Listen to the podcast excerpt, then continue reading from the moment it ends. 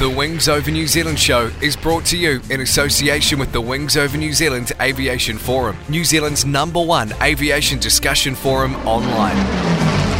There you'll find discussion on all aspects of New Zealand aviation, from history to current affairs, and thousands of photos covering the Royal New Zealand Air Force, airlines, general aviation, warbird restorations, airshow news, sport aviation, home building, gliding, aviation media, and much, much more. You'll be in good company with other aviation enthusiasts, including pilots, engineers, warbird owners and restorers, historians and authors, modelers, aviation photographers, and many others. Sign up to the Wings Over New Zealand community now. It's free and easy. Just Google Wings Over New Zealand and you'll find the forum. Welcome to the Wings Over New Zealand show with Dave Homewood. Welcome to the Wings Over New Zealand show. I'm your host, Dave Homewood. Recently, I sat down with wartime Royal Air Force WAAF, Connie Bickford, at her home in Pukekohe. Can I get you to state your full name Constance Elsie Bickford. and known as Connie? Connie, known as Connie. And what was your uh, maiden name? Audritt. A U D R I double T was the worst name you could have ever had. Because we never knew anybody that was not our relative. Oh, right. And then I got it on the computer to find out why. And we came down from 1066, Battle of Hastings. Right. and I can show it to you on the computer. It came down. This is a very interesting historical name. It came down in its original form. And I thought, "Oh, I wish I hadn't. but because we always had to spell it, Oh, yeah, of course, yep. yep. and it was really a pain. We never knew anybody that wasn't. If it was an Audritt, it belonged to our family. Right.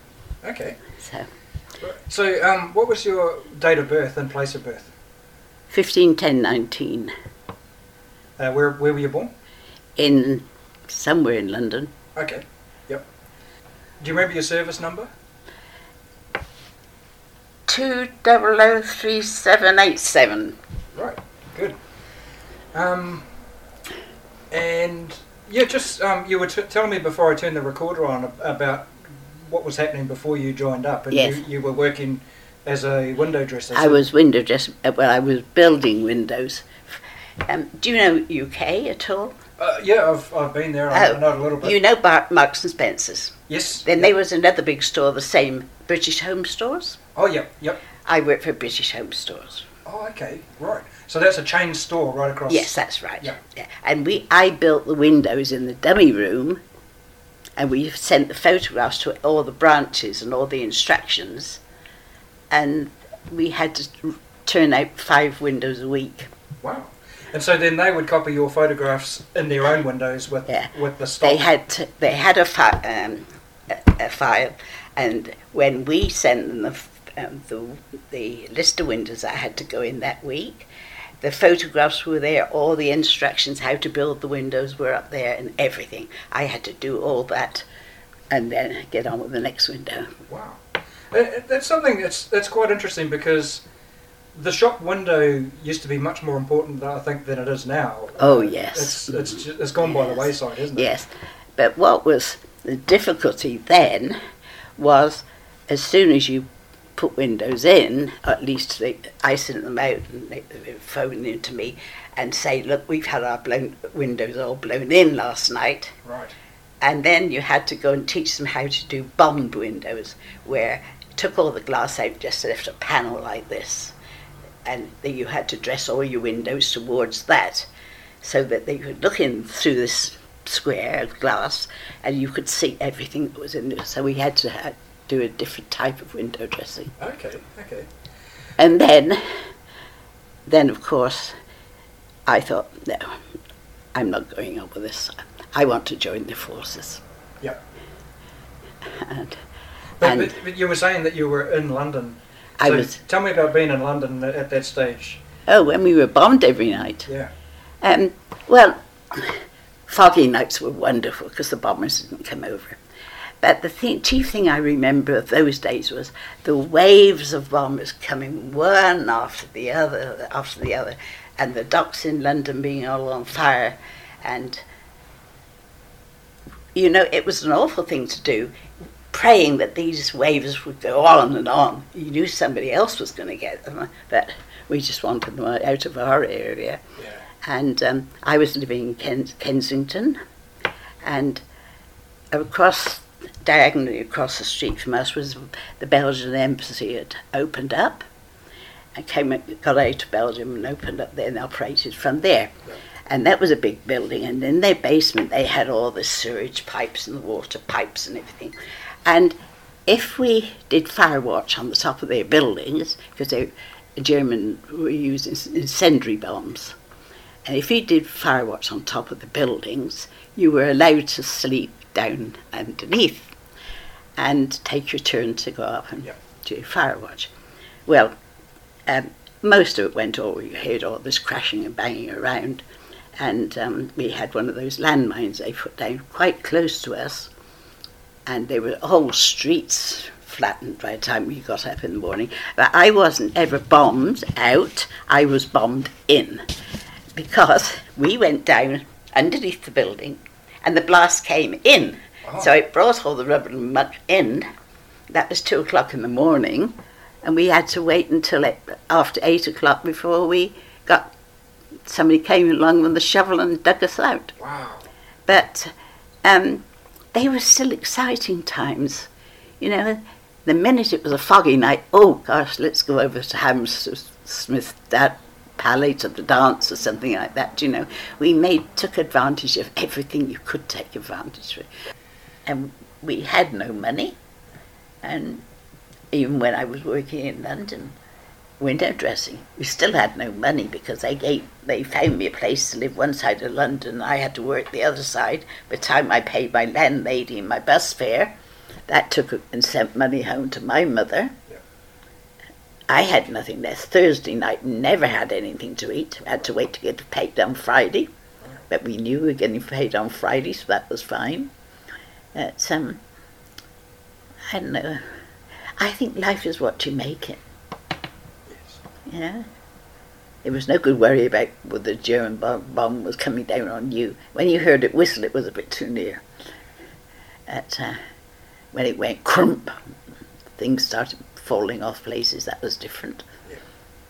I tell you what was the most frightening thing in those days, N- a nerving thing. Before I joined the WAAF, I was walking down Notting Hill Gate one Sunday afternoon, beautiful Sunday afternoon, no air raid warning or anything. And all of a sudden, there's a terrific explosion behind you, and exploded bombs had got, uh, gone on a building. And they were the things that shook you. When there was an air raid warning going on, you expected it. Right. But when you got back to bed after fire watching and going down and, and uh, Cottesmore Court the, on the air raid shelter there, got back into bed on a Sunday morning, you think, oh, thank goodness for that, get some sleep.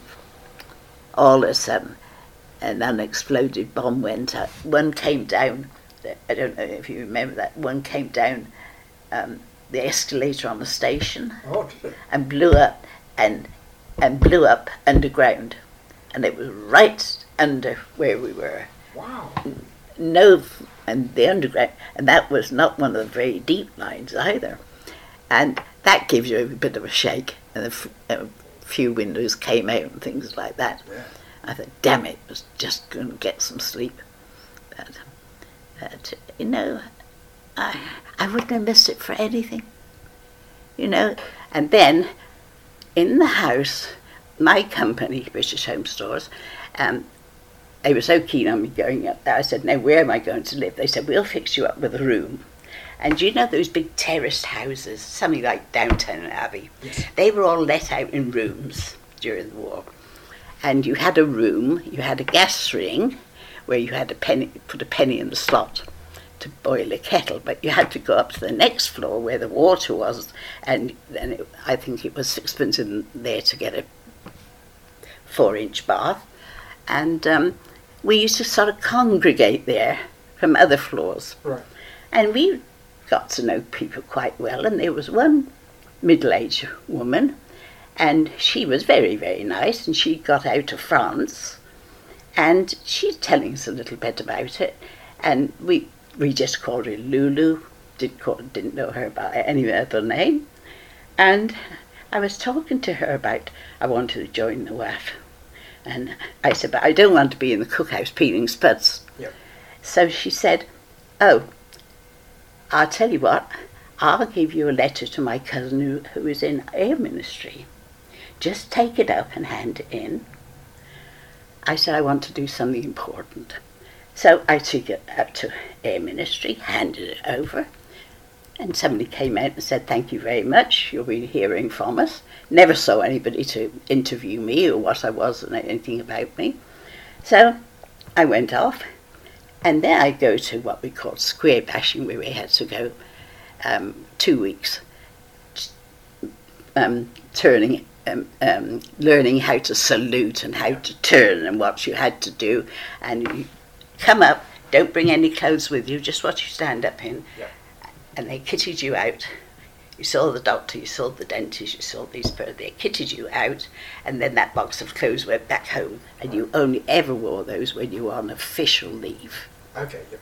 yep. In, in, in and out of camp, you were never ever through the guard room without uh, uniform. I'll show you. And so anyway, I went innocently up there, and I and then we were posted So where was where was that that you did at? Bridgnorth. Okay. and then you you didn't know. You just go and there's a notice board up of people being posted here and posted there and posted everywhere, and um, there were five of us named on the board that morning, and transport will pick you up and take you to the station. When you get on the train, you will be given your tickets. You'll know where you're going. So. The one I had got to know because she slept in the next bed to me, and she she was a very nice person. I kept up with her for years after the war, and so we went to the station, got on the train, got our passes for the train, and it says Portreath. Everybody says, "Where's that? Where's that?" And one girl said, "I know where that. That's Portree in Scotland. I know all about that." So we sit on the train, and the train starts going south. I said, That's a heck of a funny way to get to Portreath." And so we had to think about it again because you couldn't ask any questions during the war. No. And it was Portreath in Cornwall. Oh right. So instead of going to Scotland, we would go. anyway, that was my first station. And mostly your first stations are pretty big ops rooms because this is where you really, there was no tuition.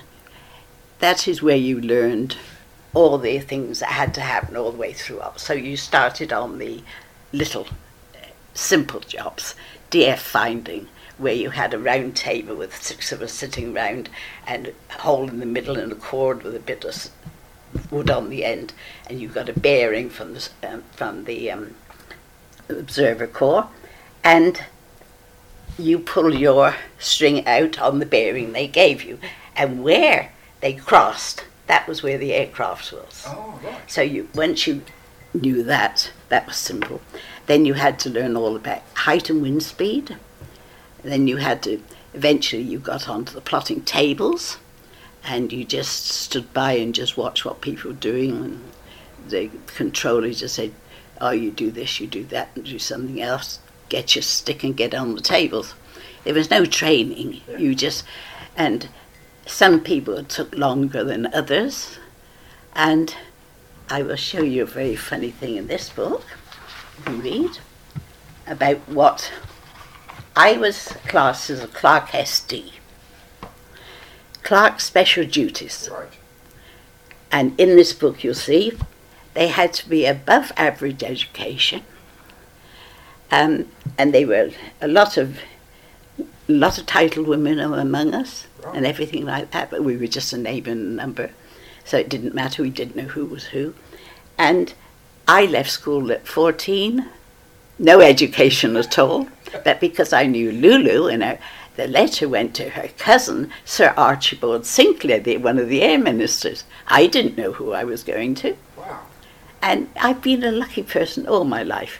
And so I end up as a clerk SD and on plotting tables. And of course, you stay there on plotting tables.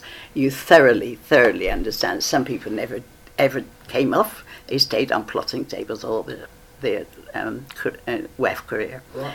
But um, I don't know, I have no id- more idea than the man in the moon why I got sent down to a radar set Okay. on my own. I don't know why. I don't know when, they just put their hand in the hat and pulled number out. I don't know how they did it. Anyway, I went down um, to Portreath, and I thought this is a bit funny because a lot of these girls seem to be come out of university because a lot of them left off what they were doing, and the, the girl in bed next to me was at um, uh, in um, camp with me at Bridgnorth, she had been a medical student. Okay. She packed that up. So she'd been a medical student. I didn't take much notice of what she'd been. Nobody took much notice of anything else, but I had a feeling, oh, where do I fit in with these, all these people? And people from well, very wealthy homes, you just, it leaked out sort of thing. Yeah. But you're all treated the same. And I probably, there, I probably was the only one with no education at all. But I got on just as well, if not better than a lot of them. And, um, you know, as my mother said, you may not have many brains, but you have plenty of common sense. For God's sake, use it. You know, and I could always cotton on to things, and you know, I've done, I've done, I don't know how many jobs in my life through circumstances, and I loved it because it was a real leveler. We used no Christian names. You gradually got to know people's Christian names, but you were just a name and a number. And um, we were in different huts, and they, I think we were 25 in the hut. There was a sergeant and two corporals, and the rest of us were, you know, just operational people. And um, nobody took any notice of what anybody. The sergeant had a bit more weight, but nothing else. But there, there I met a funny thing. We had a, a, um, a woman that used to, a used to take us for PT to keep us fit. And she was a bit of a dragon, and her name was Mo- Molly Parrish. And we found out her father was a, um, a clown in, in Bertram Mill Circus. And, uh, she used to take us on route marches when we. But the thing is, when you do a three watch system, because you had to with the war, the A, B, and C watch, everything that you had to go to outside of that was in your own time. It was either a parade or an inspection or something, and always had to be in your own time. And they were a bit of a pain. But um,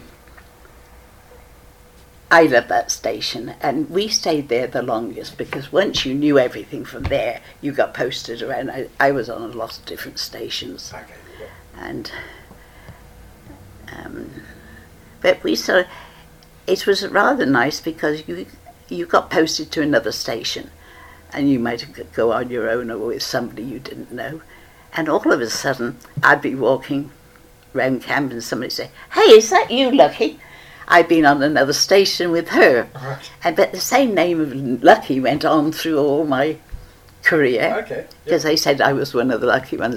Everything. they said I got away with murder. I could talk my way out of anything when I got in trouble. But um, they were. Ha- you know, people have criticised me for this because they've said to me um, about the war. I said, you know, they were some of the happiest times in our life. And it's what? You know, they thought it was dreadful saying though, but you had to work hard and play hard. Yeah. And that's the only way you could get through because, of course, in squadrons we lost quite a lot, and you know, the squadrons would go out and say 12 went out and seven or eight came back, and you know, and you did get to know them quite well because the nearest place you could get in the warm in the winter time was in the local pub Right. because we had a slow combustion stove in the middle of the hut and they ran on coke you know coke Yep. and But more than often, we had no coke delivered, so the distant huts were freezing because there's no no ceilings to them or anything like that. And come off duty, go into the cookhouse, grab a meal, go down to the local pub. And this one friend of mine I was telling you about, Valley, um, we go down together and we got 12 and sixpence a fortnight, uh, which you had to buy all your personal stuff out of that. Yeah. Um, so we didn't have any money. We used to walk into the bridge inn. I, I can get it, I can show it to you on the computer. It's still there, just the same. Um, walk in there, half a pint of beer, please, and two glasses, because we could only afford a quarter of a pint of beer each. But you would think the landlord would think, well, what are they taking up space for? But where we went, the pilots used to come. Right. So we could get in there with half a pint of beer, two glasses, and we could be there the whole of the evening. Because they'd be buying you the beers, I suppose. Yeah, yeah, yeah. Oh yes. Oh, they, oh, they they knew we had no money. They used to, and we got to know a lot of the squadrons very very well. Some we we didn't even get to know any of the night fighters because of course they were off when we were on, Oh, yeah, of course. Yeah. and we had both fighters. Um, but we controlled them at night. We knew them by number and everything in the air, but we didn't know them personally. But the, the um, squadrons of Spitfires, my husband was a Spitfire pilot, you got to know them because they were off when we were off. Right. And they were in the bridge inn when we went there at night.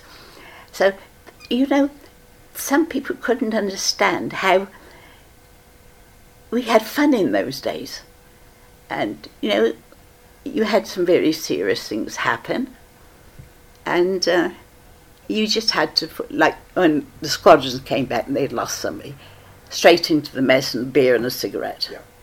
You know, you couldn't dwell on it. Yeah. And same was with during the war, in the bombing, you couldn't dwell on it. No good going to work the next day and saying I'm tired. So's everybody else. Nobody's had any sleep, you know, Right. And no sympathy for anybody. but um, it was a wonderful life, and I got to know strange things. I had one girl on our watch, and I used to go through from Portreath in Cornwall up to, to um, Southampton. To, um, to not to home, but it was the nearest point I could get to. And she used to go to Ringwood. We used to hitch together because there was no private petrol at all. You were lucky if you got a ride in a car that would be a doctor or somebody important. Mostly it was on the back of army lorries, navy lorries, any, anything that came on the road. And we just had to hitch. And I, I hitched with her time and time and time again. And I had left that station, she's, and I was talking about it. She said, You know who that was? I, I was an honourable lady, somebody you hitched with. you wouldn't have known the difference Wow. And we had oh, quite a few title people, and we questioned it later on when we got to know about this. Why did they join up with us? Why were in the offices and things like that? They said they were only too happy to get off the hook from behaving themselves at home and be just one of the crowd. We used to go to, to the local pub, all the watch went down, including Honourable this and Lady this and all the rest of it. It actually makes me wonder. After the war ended and they went back to their old lives, it must have been really hard for them after having been had that freedom. it was hard for everybody Yes. Yeah. because when the war ended and you were demobbed, you thought, what in the heck am I going to do? Any other job seemed to be a waste of time. Yeah. There was no purpose to it. And it was very, very hard for people to settle down after the war. Right. Very hard. That's why a lot of the um, people we knew, they started drinking and things like that because they just had taken that intense um, thing away of something you had to do and it had to be done properly, Yeah, you know. Yeah. yeah. And but um, oh, we we we had fun. So, um, can you tell me about the radar sets? What were Yes. What were they like? Now, I was posted down to a radar set outside Swanage, in Dorset, right out on the headland. They, of course, they were. we didn't know how far apart we were. We only knew our set, you didn't talk during the war. Yeah. And they were, I found out later by reading the books, we were 20 miles apart, Oh, right. all right on the cliff edge. And I was in Swanage in Dorset, and that was right opposite where the invasion went in. I was on duty, luckily. Everybody was saying they wanted, or they hoped they would be the watch on duty when it went in. And I was on that watch, and they were saying, Yes, you lucky again. and that, um, we went from there, Swanage, we came out of Swanage, and we went past Corfe Castle. Then we turned inland through farmlands, and we opened and shut farmers' gates and things like that, and in big transports. And we went right up to right on the edge of the cliff. The cliff fell away in front of us, and our set they were oh, our sets weren't, weren't even as big as this room, Okay. you know. And then we had when you came in, the first place you came into was the were the man that looked after the set. Now he was an Aucklander uh, uh, there, but we never did know his name because we called him Sparks because he looked after the set. Yep. So I don't think any. But then of course he didn't live in the WAAF camp. He lived up on main camp. Yeah. So then um, we went right down to the edge of the cliff, and we had a little canteen where we used to take the rations up for the night and the different because she did an eight-hour shift. Um, that was the usual.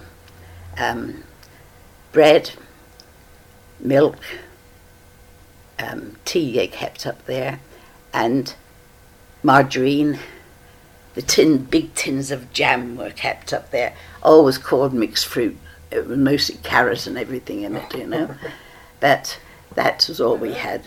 You came in, and Sparks was there in his little room, very not as big as my kitchen set was, and we were told that they came. These sets came. We don't know the truth of this. They came over from America, and our name was nicknamed uh, called pea soup because it was transported from America in the convoys in boxes all labelled pea soup. Oh, okay. Now, whether that was the truth or not, we don't know, but we were always pea soup. Right.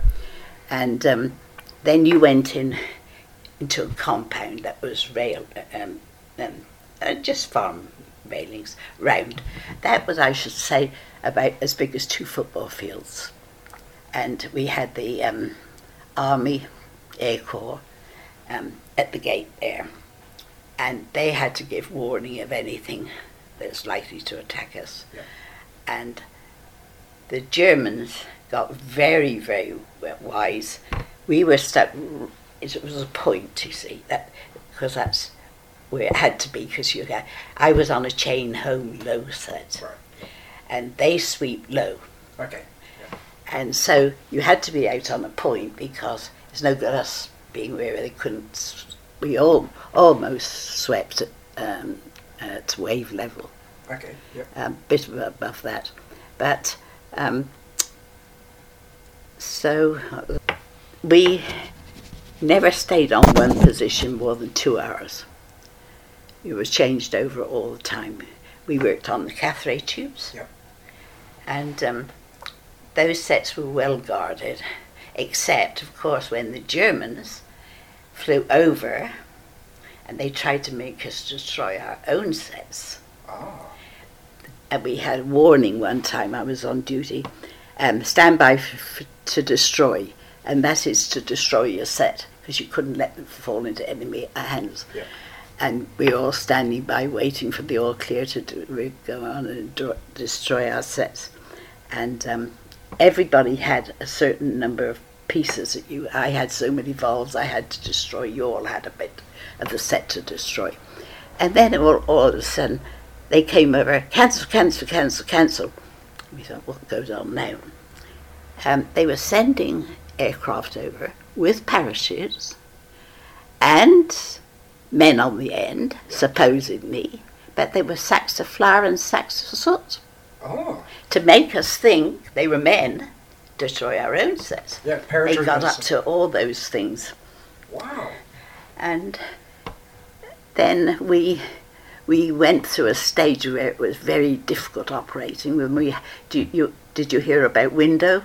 Yes, with the the uh, tinsel. Uh, Yeah, you the tried to tinfoil. operate on a cathode tube with window, and they took a controller and saying, "What's that? What's that? What's that?" And you were looking in and trying to find a bit of window that went one way and kept going on the same line, and then we used to pass over to the next tube, and they, if if it wasn't like that, because they it's no good passing that over to them, but when you picked up something, you gated it and you passed it over to the person doing the, gating who stopped on it, concentrated on it, worked out how many um, enemy aircraft were in that. It was a 5 plus 10 blue, you know, whatever.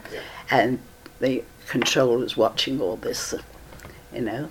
And then we had to learn to work uh, right backwards. We had a big screen um, in the ops room and we had to write on one side, the controller had to read it from the other side. Right. Well, we so we had to learn to write backwards. Um, but it was so interesting. All of it was so terribly interesting. But there were many positions, and one of my favourite positions was always um, liaison, liaising with the next. Um, you know, England was set out not like counties, but in in areas. Like in sectors. Yeah, sectors. Yeah. We well, we were twelve group, ten Right. group. Sorry, Right. ten group. They were twelve group in another place, and you were in it. But then you had to pass over all the information that came f- going to their sector, and they they coming to our sector, Yeah. and you know it made it extremely interesting. I was on duty the night. Um, Hitler tried to bomb the Scilly Islands Oh, because okay. if he, you know, where the Scilly Islands, right off the point down uh, Land's. End, Yeah, yep, yep. and he was. They had a big session there. The Germans did, trying to get control. Had they got control of that, they were on our doorstep. I mean, you know how many miles away. And we were. Our suite went over there, Oh, okay. and um, that was a bad night because I was on the liaison one night when that happened, and you couldn't change over. You couldn't. You couldn't leave it. You couldn't just have the person coming on hadn't been standing watching. You had to hand it over, and you couldn't hand over because it was you know they you had to get another person on the other end for me. She couldn't hand over, you know, and that's what made it so exciting. And, and but radar, I enjoyed radar very much. That um, we were a small community then, and um, I suppose we were only too thrilled to be chosen to go into radar. Just a question. You mentioned about the window that was being dropped. Yes, Was the were the Germans dropping that as well? as no, the Germans started that nonsense. They started it. They started I it. didn't yes. realise that. No, no, they I knew started that it. the Allies used it over German territory. Um, and then that was so intense. And it, you do you remember the days when it, um, TV, when you used to get snowing? yeah. It was like working through that. right, right. And then the controller shouting at you, trying to get some information from you, and you just couldn't get it. And and then when we had, um, when you had uh, enemy a- aircraft near, the blimmin' Bofors guns used to start up on the coast. Then you couldn't hear anything, you know. Oh, right. They make a heck of a noise. That, um, the sets were nice to work on, and I think they were about in the ops room there on a set at that time. There was between twelve and fourteen people, Okay. and and of course the controller sitting up on the dais taking all the stuff and all the rest of it. And but um, you were at that stage where you knew what was expected of you. It, they never sent anybody there that wasn't capable of following the whole pattern of what was going on. Right. But, um, that that was a nice place to work. It was a dangerous place to work, and then of course um, there were three watches, and we were all saying, "Oh, you know." Before that happened, we could see the sea was covered with landing craft. All the roads were jammed with lo- army lorries. Any idiot could see it that it was going in, Yeah. and they kept saying, Why doesn't it go to? Why doesn't it go? Why doesn't it go? The weather's not right. What the heck's wrong with the weather? And we couldn't understand it. Of course, nobody told us. And I found out after my husband, the Spitfire pilot, three squadrons went up there on the Orkneys and the Shetland Islands. And if you ask silly questions, you get silly answers, of course. You don't expect anything else. I said to him, What the heck are you going to do up there? He says, We're going counting sheep. Of course, you couldn't say anything. Yeah. And then um, they were up there. They didn't know what they were up there for. And but recently we have found out that was the weather station that controlled the weather for the for the invasion. And it had to be right for the army, the navy, and everybody connected. And they had to get one little window where everything was right, and it was a case of go. Right, right, gotcha. Because I, I know that even when they did go, there was a lot of water on the ground because the there'd been so much rain beforehand, and where they were coming down with the parachutists and that was flooded, and Yes. there's a lot of problems because the Germans had deliberately flooded the area. Oh yes. Uh, and I know that uh, they had to get the tide right on the beach, on the beaches, and Yes, that was more So over the other side. But I, I've got the whole of the Operation Overlord on um, on my computer, uh, on my D- DVD. Or, DVD. I've Yeah. got a whole set of them. Okay, Everything I've got here is Air Force, and right. There we are. Oh, Operation yep, yep. There's three in there. Right. And that told me, do you know, I've learned more about what we did since the war ended. Now, I didn't know about this weather station, and my husband, who was up there, didn't know anything about this weather station. They just thought the wind blew a gale up there. They spent half the time tying the tails of their aircraft down, and they didn't do any operational work. So they were just there to protect the station. Yes, Yeah. that was what it was for. If German had known that Germany had known that station was there, it would have been attacked because that was the weather station put there purposely for it. Right. It was the same as the Bletchley girls. Right. Have you ever read that book about the Bletchley girls? Uh, I know. I know about them. I haven't read the book. But They were the most disgruntled crowd of girls under the sun because all they had to do is write on a piece of paper, send it to somebody else with something else written on it, pass it on to somebody else. They did their little bit Yep. because it was too crucial for them to know any more. right. And they thought, what the devil we joined up for? You know, they really, a lot of them tried to get out of it and go somewhere where there was something going on. Uh, we knew Bletchley was there, but we didn't know what they were doing. Oh, okay. Because nobody, of course, nobody told anything about anything else. But they always used to le- lecture us. When you finish work, don't talk about it. Well, God, can you imagine a lot of young girls wanting to talk about it? Once you shut the door on the set, it was a case of goodbye. you know. but there were spies everywhere, of course. Yeah. You, you really, if you were stupid, you know, you, you'd be in trouble. But uh, you, we didn't need talk, telling not to talk about what work. At, um, Actually, that, that is one thing I was going to ask you Yeah. about because I I met a um, a few years ago. I met a, a WAAF from the RNZAF Mm. in, in wartime. She was a radar operator too, and she was based at Whenuapai, but she would go out to radar sets on the coast, just like you were doing. yes, And she said when they would go in and out, they, they were there for maybe two weeks at a time, and then out. and uh, we were permanent. Oh right, okay. Yeah. And she said when they went in and out of this place, it was always done at sort of two o'clock in the morning. They were in the back of a truck that was locked down, and, and it was so top No. secret, so nobody knew. Were wasn't. Our set doesn't didn't work that way Oh, at all. right, okay. We went out on set times for shifts, and we went out with trucks, of course, and we had to wait for the changeover for the other shift to go off, and then they went off. But we never went up individually, Right. never at all. No, it was the whole shift was on or the whole shift was off. And, and people who lived around that area were there people like neighbours, farmers? No, we were way out in the farmlands. I couldn't find that place if I tried. Right. And they purposely, I think, they took us round different places in par- farmlands. It took us from Swanage about half an hour to get up on duty. Okay.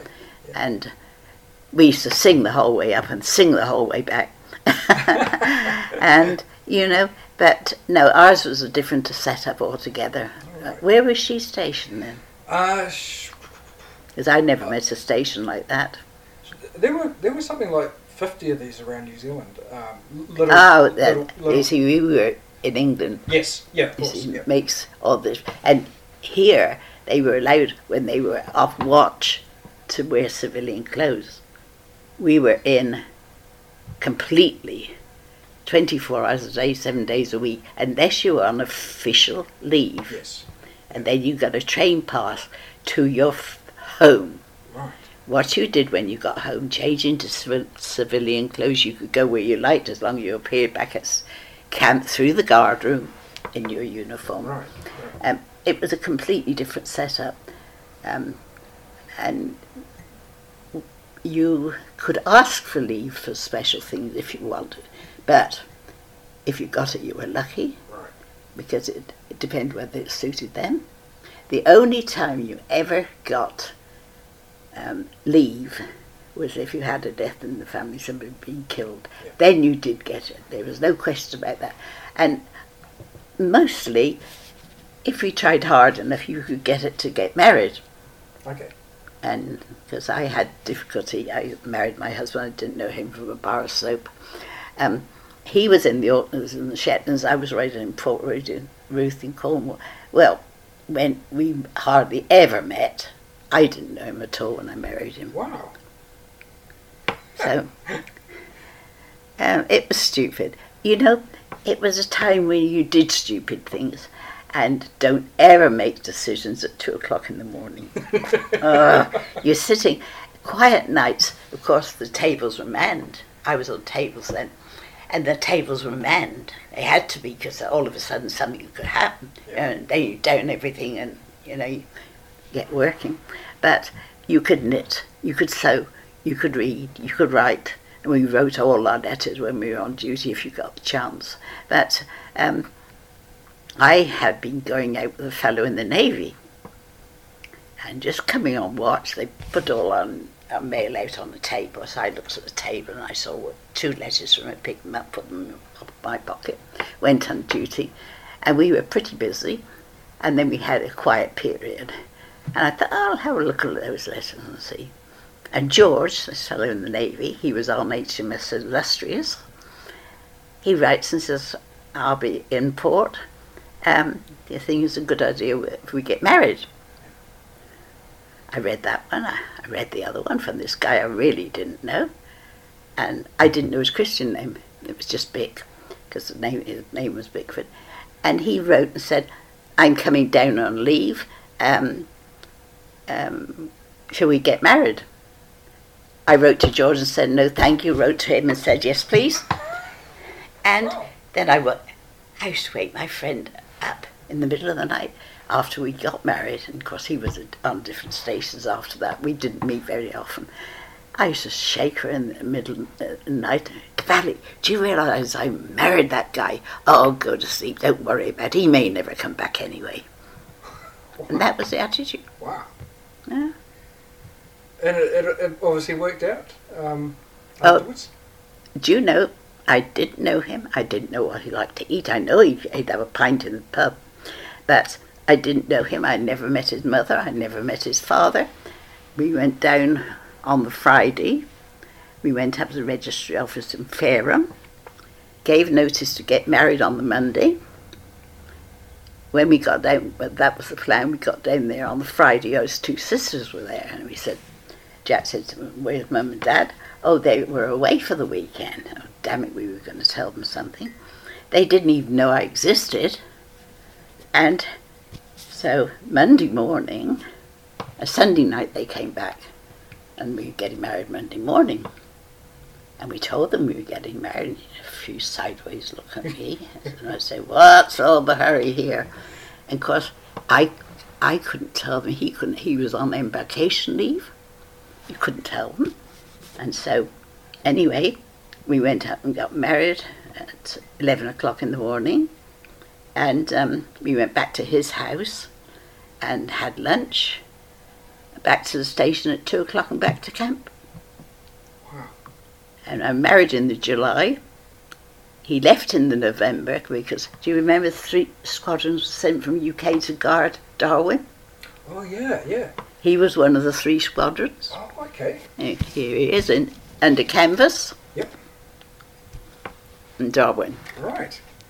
Now, out of the blue, you got these postings, the squadrons, their squadron and two other squadrons, I I don't know where the other two squadrons were, and they went up, um, out, and there's a picture of them, they went via, they, they went via America, and there was, that was taken in San Francisco on their way out, All right. and That's great. I got a few little photographs here. That was my husband Right. when I married him. Yep. And as I say, I didn't know him. And his parents, my mother didn't meet him till after he came back from Australia. Wow. Uh, We'd been married. By the time she met him, it must have been getting on for three years before. Because they came back later because the, the war hadn't finished over there, course, you see. Japan. And then, of course, they came back by ship. And, you know, they couldn't take their own aircraft over there, so they picked up aircraft there. And so uh, it was an exciting time. Sometimes they took the aircraft with them, sometimes there were aircraft on the stations. But what was funny about that, I mean, ops, ops was just ops. You just and and in in the radar sets, it was just going on duty and doing your duty on and moving around on different places. Yeah. Um, we were right out on the headland, and Germany did try to attack some of those sets. I got, I never found out. I believe they got one or two of them, but of course we wouldn't have known. We were told absolutely nothing. We asked nothing. It was a need to know, everything like that, and then I had to get used to him and find out what he liked and what this, that, and the other. But fortunately, when m- my mother-in-law found out I wasn't pregnant, then she it was a difference. Then she knew he had gone overseas, and she connected the dots, so that was all right. Ah, right. Yeah. And she was the most lovely person under the sun. She and I got to be very, very good friends. Because I was out of the WAAF by the time he came back. I'd been demobbed, and they coming back by sea was a long journey, and they had to wait till the war was over, and they're in the, Pacific theatre of war, and so I got I stayed with her, and she was one of the best friends I ever had in my life. And when I got this notification that the Stratheden was the ship she, they came back on, the Stratheden was docking in Southampton at a certain time and they sent me two passes to go onto the docks. Well, I said to her, You're coming with me. She said, No, you go meet him on your own. I said, No, I, I what if I don't like him? And she says, You will, you'll be all right. And I said, If you don't come, I'm not going. So she came with me. And right from him coming back, it, it could have been yesterday. Right. You know?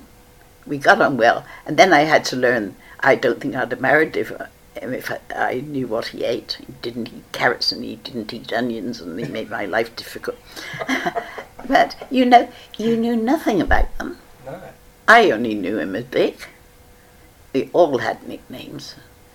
And I can't tell you too much about Radar, except we were right out on the cliff edge. Um, the, we used to go past Corfe Castle, turn inland, go right through farmlands, whether they took us extra places so we wouldn't know where we were going. We were, the only other name I did hear was Worth Matravers, and I've looked it up on the computer, and I believe that was a little island just off the coast, but we were on a point. Right. And so Worth Matravers, I think by the look of it, was on our right hand side. Okay. But we didn't know it was even there. Yeah. But I tell you what was extremely interesting. When the invasion went in and they knew it was successful, that was before we came off duty in the morning, our controller said, Now look, I'm going to unlock this door, um, two at a time, go out and stand on the cliff edge and see what's been going on. And you could see all the bombs going off and the, f- the flames, and you could, we were so close that we across the sea, of course, it was no distance. Yeah, yeah. You could see everything that's gone on, Wow. you know. But there again, we were so thrilled and so excited it was successful. But when you go through that, what those poor souls on when they got over there, what they went through. Yeah. I stopped reading. I never got through the lot of that because they went through hell. Yeah. And we were celebrating, of course, because it had gone in. It's, um, Yeah. Amazing. but, you know, we all had nicknames. We very seldom knew anybody's proper name. Um, I've got a friend here. Um, that was all. I have a few here. Where are they? Um, there's, we had one girl on the watch from Glasgow, so we called her Scotty. They called her Scotty. We called her Scotty. Never knew a Christian name at all. Yeah. Then we had another one posted to us from, from Edinburgh. We thought, what the heck are we going to call her? So we called her Haggis. She went right through the war as Haggis. And she answered to it. But a funny thing happened to me. Oh, there's, there's my friend. That was my friend that, that I was friends with even after the war. She was a medical student, and that was the, the Scotch girl that came, and she was Haggis. Ah, right. But you know, a funny thing happened to me twice. I was walking down the street in Salisbury in southern Rhodesia after we came out after the war. Yep. And suddenly somebody passed me, turned around and said, Is that you, Lucky? And she had come out to live there, and then there was another girl, and I met her quite casually, and um, she had married um, one of the fellows on the squadron that Jack was on, and he was shot down in the drink, and he lost a leg, and his name was Eric Opie, and he lived in Auckland, and since I've been here, all of a sudden somebody said, Is that you, Lucky? I said, Yes. And it was Eric o- Opie's wife. Right. You know, far away, miles from nowhere. Yeah. you know. Incredible, isn't it? Life is such a coincidence. Do, do you keep in touch with um, any of the the uh, veterans, any of the, the radar people you were with? Are, there any still Well, I think around? they're all dead now. Right. Did you used to keep in touch? Was there an association Um, or? kept in touch um, for a certain length of time. And then, you know, when we were in Africa, and, and you gradually lose people, you lose touch with them, they move and you move and things like that. Yeah. But I had kept in touch with quite a few of them, especially Valley. Yeah. And her name, by the way, was Margaret Valens. Right. I didn't know that. and another thing that shook me was um, one time she was going home on leave, and I got a, a 36 hour pass. So she said, oh, Why don't you get on the train and come up and stay overnight with her and the mother and the sister? And I go oh, out there, bloody great house. She goes hunting with the hounds and all that sort of thing. I thought, oh, is this where you come from, Valley? You know? Yeah. And you didn't, nobody, and we had another girl with us, and she came from the, um, a big um, brewing family in England called the Courages. Oh yeah. Yep. You heard of I've the heard Courages? courage. Yeah. Well, we had a Courage with us. Her name, name was Dizzy. She was always Dizzy Courage because she never knew where she put anything, so we called her Dizzy. I don't know what her name was apart from being Dizzy. Yeah.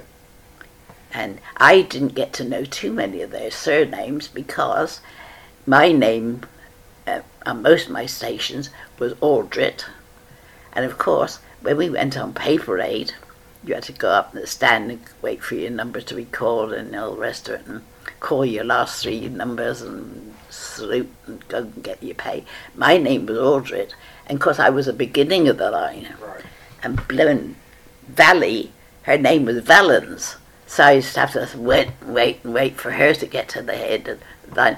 And we were issued out unpaid rate with 30 cigarettes once a fortnight. Right. That was our pay and 30 cigarettes. Okay. Now, I never smoked for one reason. Valley had been a chain smoker. And when she hadn't got a cigarette, she used to be as miserable as anybody could be. So I used to hide my 30 away. And when she got too bad, I'd say, Here, Valley, have this one. Oh, can't I have it? No. Keep yourself going with that one. Then I used to dole them out to her. Right. That's, um, but but what was the worst? We did. It was normal. What was the worst part? Everything had to come out of your own time. You know, and we had when you had kit inspections, we had beds. And we didn't have mattresses. We had what we called biscuits. That was like you have a couch with three cushions in, Yeah. And we they if you weren't using your bed, they had to be stacked and you had one of those roly-poly pillows that you stacked on top. We had never had sheets. We had army type blankets, Okay. and you know, all that sort of thing was quite normal to us. You soon got used to it, and but the thing is, with Portreath, the trouble there was a lot of people. A girl got rheumatism very, very badly because it was a damp area, and then if the old slow combustion stove wasn't working, it was cold, and when it started working, the steam would rise off the blankets. Then they send from main camp down. We're taking all your blankets away and giving you new ones. So they took all the old ones away and forgot to send the new ones down. So in our own time, we had to wait for them with delivery of blankets. Yeah. Um, but there was so much, and I can you understand why I say the uh, that six years of war was some of the best of my life. I can totally understand that. Yeah. I can, Huh? because the comradeship, can't. the comradeship alone that you you build up in the services, and uh, I mean, as you say, every spare moment you could, you were having fun. Yeah. You, were- you were making fun, and Yeah. I And you see, you, it. you had to be perfect with your work. I'd have never got on radar set if you weren't perfect. Nobody made mistakes on radar. Um, on plotting tables early on, somebody could make a mistake and be corrected very quickly. Uh, but you learn never to make mistakes because lives depended on it, you know. And, and so there, there was so much going on all the time. It was never a dull moment. In fact, um, when we had kit parades, um, when we were Portreath was particularly bad in and this and that. Beds all down one side, and you had your bed, and you had equivalent to that, the width of your bed next door was your bed space, where there was a locker and there was a hangers to put you, know, and you were, had to keep that clean. You had to keep that clean. And um, all those sort of times that, um, you know, they had kit parade. the officers used to come in. They used to go down. They, I don't know why they didn't catch on. They used to go down one side, check the kit, and come round and come down the other side. Well, we made sure the people on this side, because when you got kitted out, you were kitted out with everything that you had to account for, and uh, cutlery and that was we were kitted out with an enamelled mug and an enamelled plate, one fork, one knife, one spoon. A spoon had to do for tea, porridge, or whatever, and so they started down one side. We knew they were going to catch it first, so we, they always do it the same way round, and we used to lend them all the things they were short of. And then when the officers had gone down the other end, they used to shoot them back across the other side. We covered for each other, and sometimes, sometimes we were very naughty. If you wanted to go out, you wanted to go to a dance or something that was on, or go out with a boyfriend. That was before I was married. Um, you'd knew you would you'd be late coming into camp, so you wouldn't book out. You'd sneak out and get somebody on another watch to cover for you. And then when you came late, you'd sneak back in again. And they used to come and sleep in your bed. They used to do a bed check. Yeah. All the beds were full. Thank you very much. Everybody's there. then when you came back, you tapped the person on the bed. They went back to their bed. You jumped back in your bed. we got up to all sorts of things. I got caught only once. I then I went to the cookhouse peeling spuds. the cookhouse was always the worst thing in the cookhouse was the potatoes because we our food was very basic. We lived practically almost continually on tins of bully beef. They came over from Argentina in the convoys, or I don't know who sent us those blasted tins of pilchards in tomato sauce because we had those had to have those always twice a week, and bully beef we had to have three times a week. And at Portreath, we got such a stack of bully beef down there that when the, the ground was wet, we used to put bully beef down and walk on it. and then when they wanted, they dug it up, washed the tins, and we ate it. so you see, it wasn't all serious. And then this friend, Valley of mine, she was late getting ready one morning, and it was dark winter morning. We went on at six, and she said, "Lucky, when you go into the cookhouse, just grab me something for breakfast." So I go into the cookhouse. We got better food than the civilians did, of Yeah, course. And go into the cookhouse. On the way out, I got a couple of pieces of bread and I spied an egg that was li- lying around there. I don't know who it belonged to. So I got the egg and I put it between the two pieces of bread. Got in the dark in the in the transport to go on duty, but the egg wasn't fully set. you know, those things made life, Yeah. and and the songs we everything that happened during the war, like where that where the Maginot Line was. Germans had the Maginot Line. You remember that was one of their big defences. Yeah. Bring out your washing on the Magi- Maginot Line. Every any dirty washing, mother dear. Bring out the washing on the Siegfried line. It was, no, that was the Siegfried line. If the Siegfried line's still there, you made up songs and bless them all and things like that. The long and the short and the tall. Bless all the corporals and their blinking sons. Bless all the sergeants and the WO1s. There'd be no war promotion this side of the ocean, so forget the lot and bless them all. And we used to sing these songs that we made up and then you used to put we used to, coming round the mountain and all these old songs.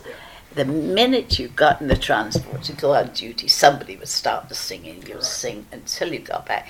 It wasn't quite as boisterous coming off shift, but you know, people were a bit tired. But another funny thing came into my work life, um, when we had in a big camp, you would have when stand down between sessions, and if it was a quiet night, you could go down to the canteen as well on when you were scheduled to come off. Yeah. And we had bunks down there for nights, and if it was a quiet night, you could go down, get onto a bunk, and have a bit of sleep. You never addressed, of course. Of course, you never knew when you were going to get caught up. There was a flap on, and so one night I was told to go down and get get the, the person in number two rack, and I shook him, and he didn't want to get up. And he was lethargic. And I shook him again, and he, I said, "Come on, get up here!" And I grabbed hold of him, and I pulled his hair. He was an albino. Uh, what did I get in my hand? With a blowing wig. Oh, I shot out of there before he could see who took his wig off. He never knew who took his wig off. you know, all those sort of funny things that they stick in your mind. And going out early in the morning when you were a bit just come off duty before light, before you went off, um, go through the farmers' fields around close by. You couldn't go very far. One station I was on, we were operating from a barn above a working uh, farm, Yeah. that you see, you had to be somewhere out of sight. Yeah. And and when I first went up there, um, I had had my fortune told just before then by some fortune teller. With a friend of mine, she said, "You're going to work on a farm." I said, "Uh, uh I'm not working on a farm. I go up on duty. Where do I turn into a farmyard?" And we were operating above, and our canteen was down below. So in the morning, you get up when it's just getting light, go out and see if you can find some mushrooms and and then the cooks would cook them for you. You Right. see, came face to face with the farmer's bull. He looked at me, and I looked at him. I stood perfectly still, and he stood still. And then he just thought, well, it's not worth looking at, and just turned around and walked the other way. but if we could get some mushrooms, that helped along with our breakfast, you see. The cooks the cooks were very good to us. If you could get a bit of anything that you know wasn't on ration, but we never saw banana the whole time through the war. Never saw an orange. Never saw a lemon. Never saw anything like that. Um, I, that's a lie, really, because we were uh, we were in Poole in Dorset one off duty time with Valley. We were walking along this street, and a little shop had some lemons, and you could buy only have one each Okay.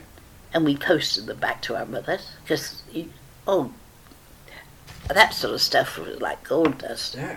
you never saw it.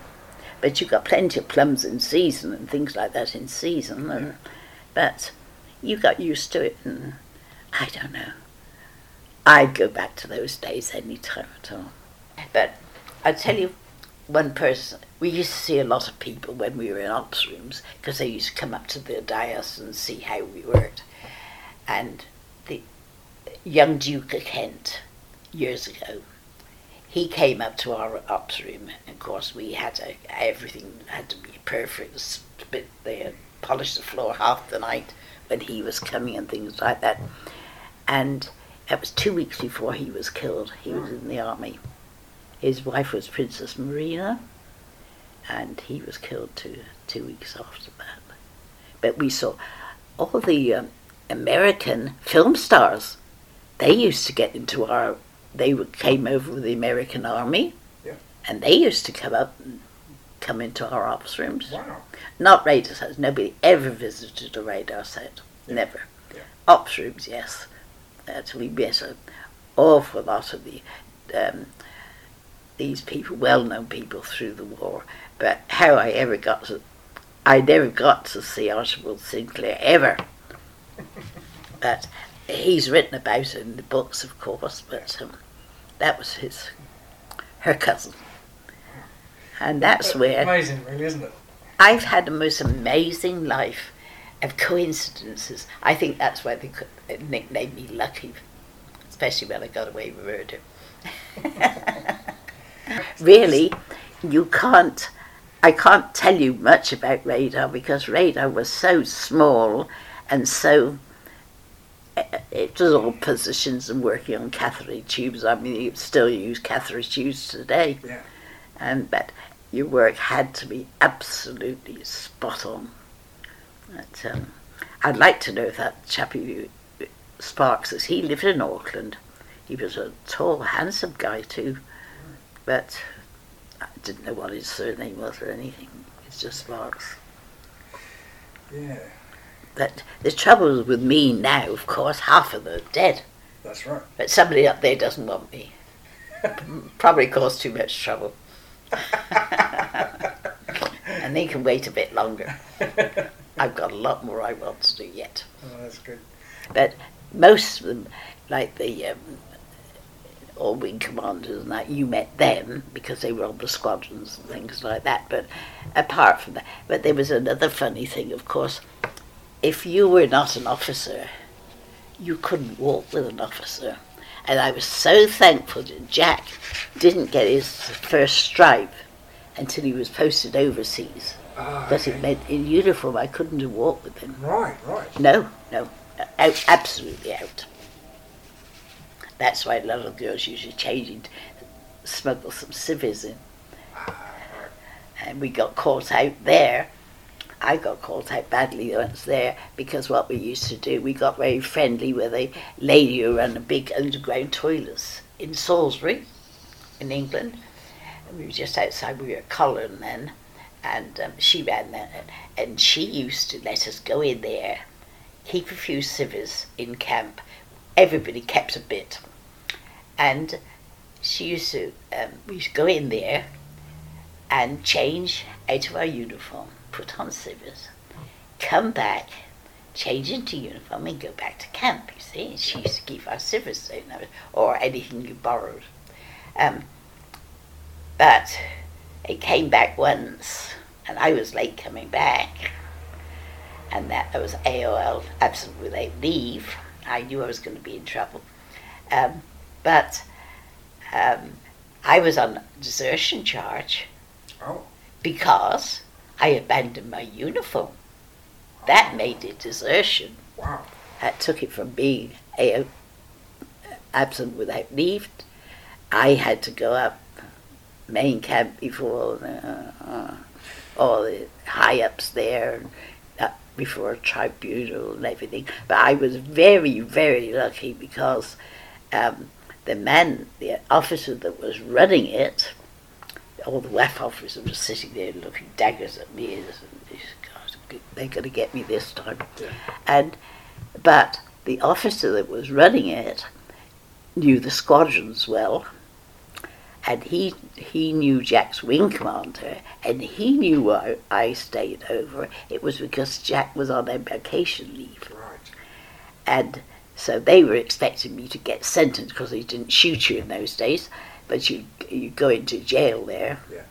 And um, they were all sitting there waiting, and now we got her this time. And so he said to me about her.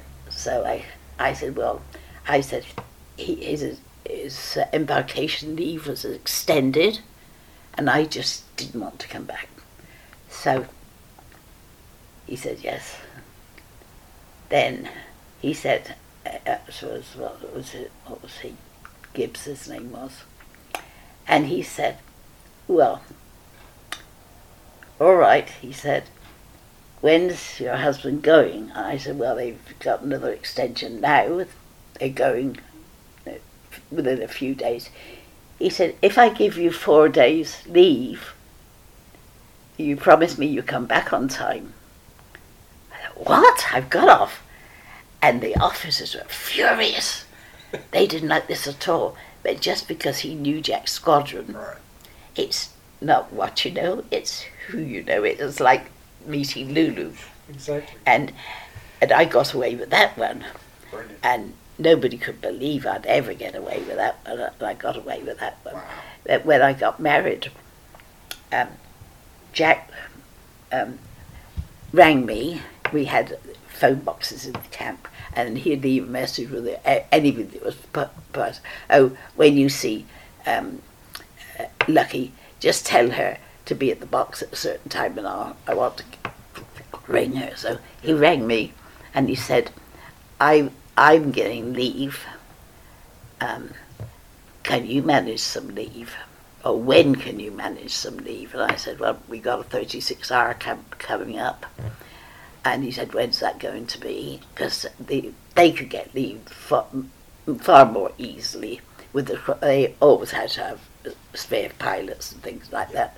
And so he said, all right, you come down to, to my home. And that's when we went down there. When his mother and father weren't there. Um, but um, I did go back, and I did get back on time, so I didn't get any more trouble. But all these sort of things, leave was never. It was a privilege. It was never a right. You were due for leave. You may be going on leave in next week's time. You were told, and suddenly out of blue it was cancelled. You know, you belong to them, body and soul. But uh, so I could tell you hundreds of stories. What I, so many things that happened, I've got to think what they are. But the Bridgian is I can get it up on my computer and I look at that and I think half a pint of beer and two glasses please.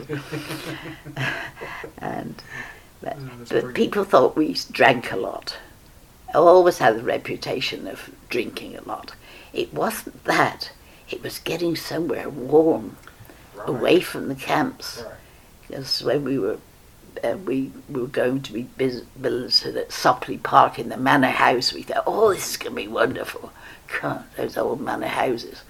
Flagstone floors, freezing cold, drafty as the devil, you know. you know. but the pub was down over the bridge. There was a bridge and the Sopley Arms was there. That's just outside Christchurch. Yep. And, you know, oh, that's so much. I mean, I could I could go on telling funny stories forever. Yeah. But, but, but you know, it's the funny things you remember. It's the things you shouldn't have done, and the things you got away with. You don't remember just going on shift and coming off. Well, what would they have been? Exactly. Yeah. you know.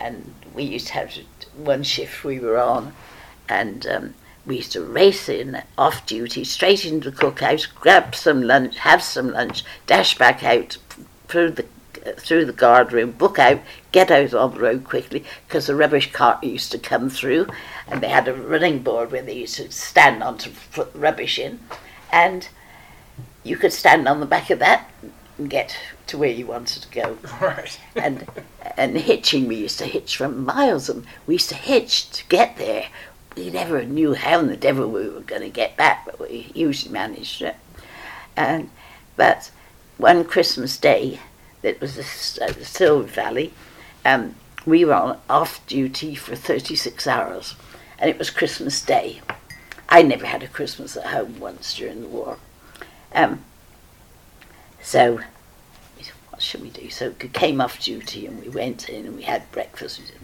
Christmas Day, what in the devil are we going to do?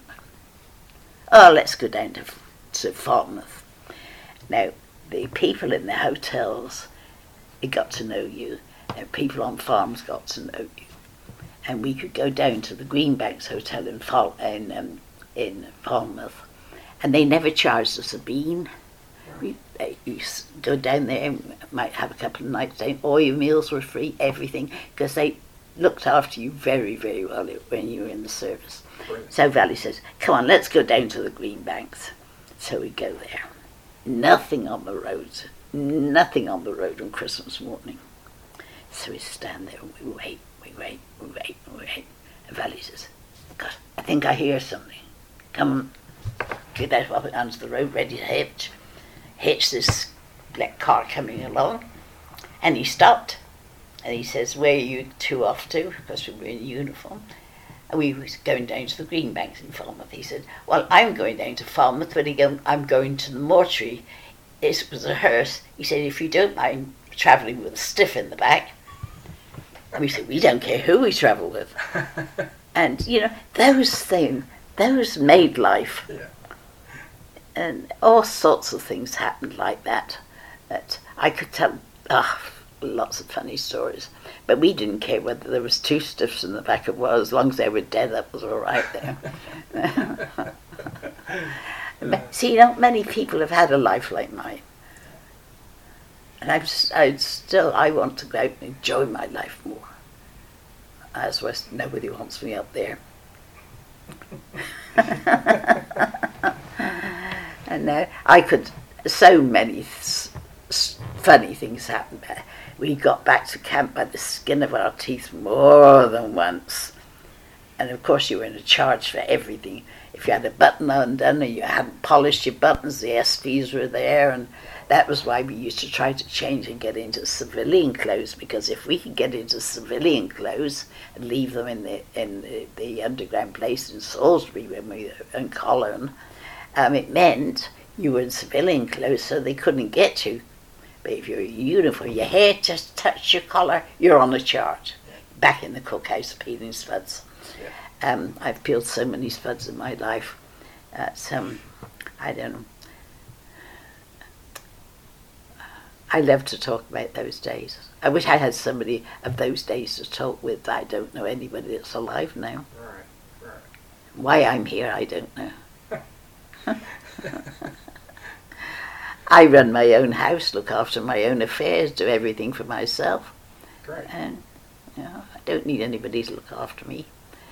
Um, so, I know some. I've had some so many very important funny things I can't even remember now, and suddenly they come back. When I'm talking to you, I was just thinking of something else, and then and I, it's gone again. Yeah. But you know, I think if you've got the attitude to take the best out of life and not moan when things go wrong. Yeah. I wasn't exactly pl- pleased when I went on my court martial, but I must say that. that I laughed when I came out. Thank you very much, Connie. It's been it's been an absolute pleasure to um, to sit down and talk with you. Cheers. That was the Wings Over New Zealand show with Dave Homewood.